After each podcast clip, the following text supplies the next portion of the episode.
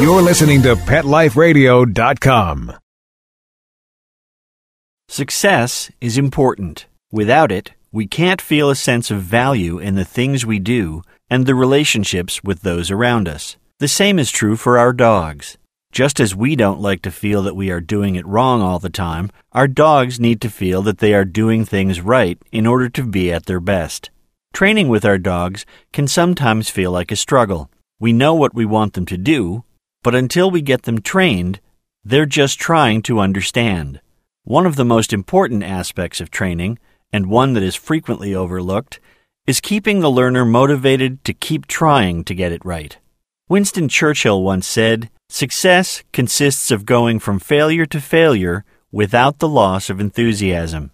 As the trainer, we need to let our dog win enough of the time to feel like they are making progress. I think that's more important than how quickly they do what we ask. This is Canine Nation.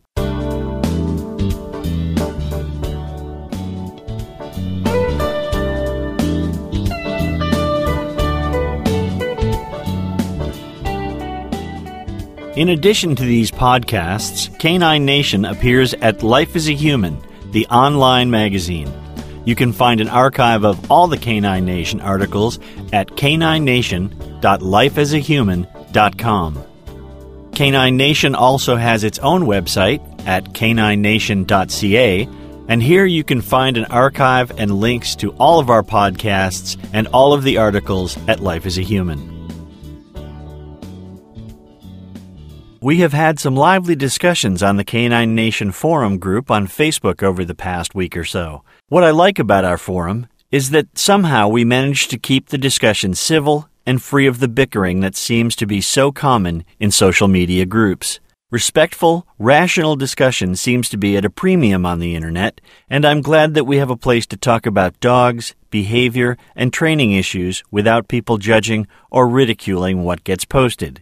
It gives me hope. I hope you can join us on the Canine Nation forum group on Facebook to share your views and opinions on my articles and podcasts. Speaking of Facebook, I had the great pleasure of doing an online interview for a group called All Things Dog Behavior this past week. It's a great group full of very nice people, and they have some great discussions there as well. Thanks to Carol Lee Penner from Manitoba for managing the group, and thanks to Denise O'Moore from Ireland for hosting our interview. Sit. Stay. We'll be right back after a short pause. Well, 4 to be exact.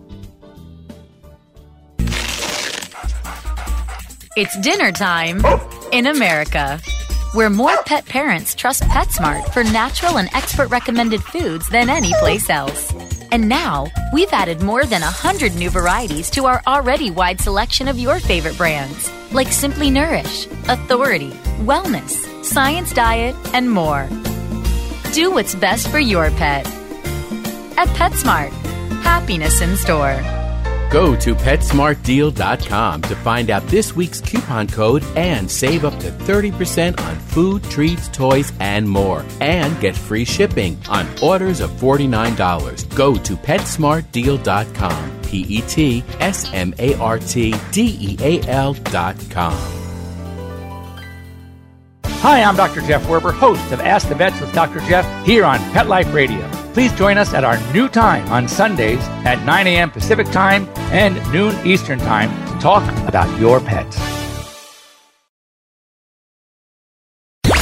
Let's talk pets. Let's talk pets on Pet Life Radio. Pet Life Radio. PetLifeRadio.com.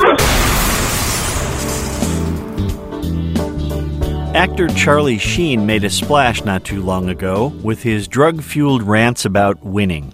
As strange as that episode may have been, there was something to that message that winning is important. It doesn't matter what game you play. You have to lose a few times before you learn to play well enough to win. And most times, we try out an easy or beginner version of the game before we tackle the really hard stuff. That's because it can be too discouraging to just keep losing, to keep getting it wrong, or even just not right enough to win every once in a while. Winning isn't just a score or an achievement. It's a feeling. It's that feeling of success. And that success can motivate us to stretch ourselves further to see what else we can do. The same is true for our dogs. This is my article, Top Dogs, The Importance of Winning.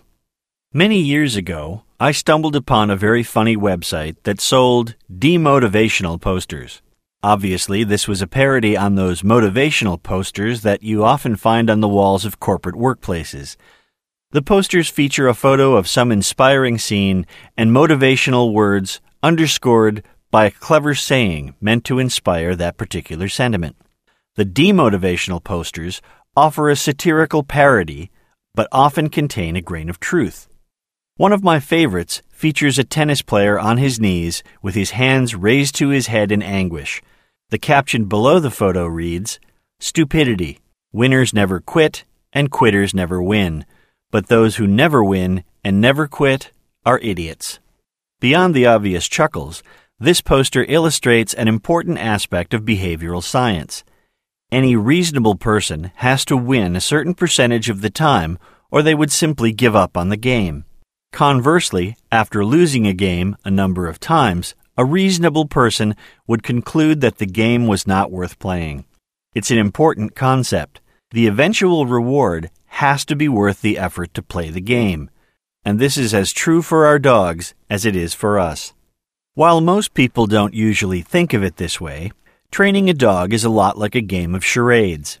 We are trying to get our dog to do a behavior that we want them to do, but we can't just explain what we want and have them do it. That means there is going to be some trial and error on both sides as we try to communicate what we mean and our dog tries to produce what they think is a correct response.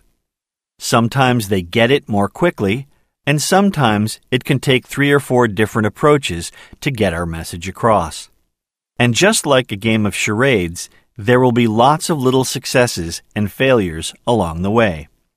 The trick to good training, in my opinion, is not about getting the end result you want quickly. I believe that the trick to good training is producing a dog that enjoys playing the training game as often as possible. That may sound a little strange, but here's what I mean. It's great that you can get a dog to sit or lie down or heel by whatever method you might choose. It's great for right now. It's great for the behavior you wanted to train today. But if your dog doesn't enjoy the process of learning that behavior, how willing will she be to learn the next behavior, or the behavior after that, or the one you want to teach her 2 years from now? So back to our demotivational poster. What happens if your dog never wins? Does she have the option to quit when she's had enough? Depends on the trainer, I guess.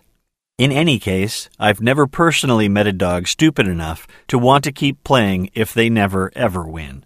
Even small victories are enough to keep some dogs in the game. Perspective is important. As the trainer, we're trying to get our dog to do the behavior that we want. In that context, we win when the dog does what we ask when we give the cue. But how does the dog win? I suppose that depends on how you train. For those of us who use reinforcement-based training, the answer is easy.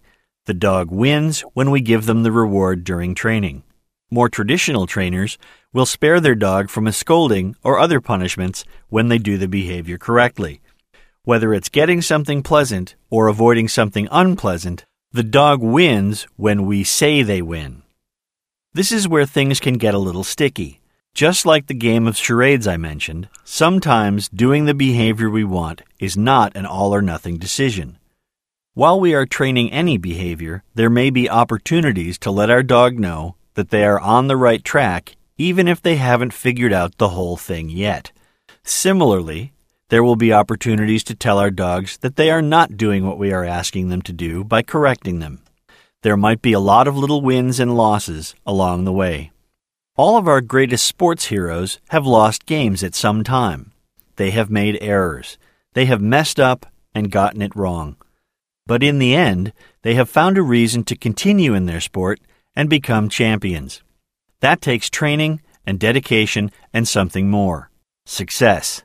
There has to be a certain measure of success along the way to provide the motivation to keep trying to improve. As dog trainers, we get to decide how we want to motivate our dogs while training. That may sound like a strange idea to some people, but our dogs can only learn if they are willing to cooperate. I have found in working with my own dogs that a few simple rules keep me on track as a trainer to make sure that my dogs always feel like it's worth trying to work with me. They aren't complicated, but I find that it takes some discipline on my part to stick to the program in spite of what's happening during training. The 70% rule. My dog must be successful 70% of the time while we are training. That means that they will be correct 7 out of every 10 tries. How can I guarantee that? By changing the rules in my dog's favor if that is what is needed. If my dog begins failing too often, perhaps I'm not doing a good job of communicating what I want. Maybe I'm asking for too much. They may even be getting tired.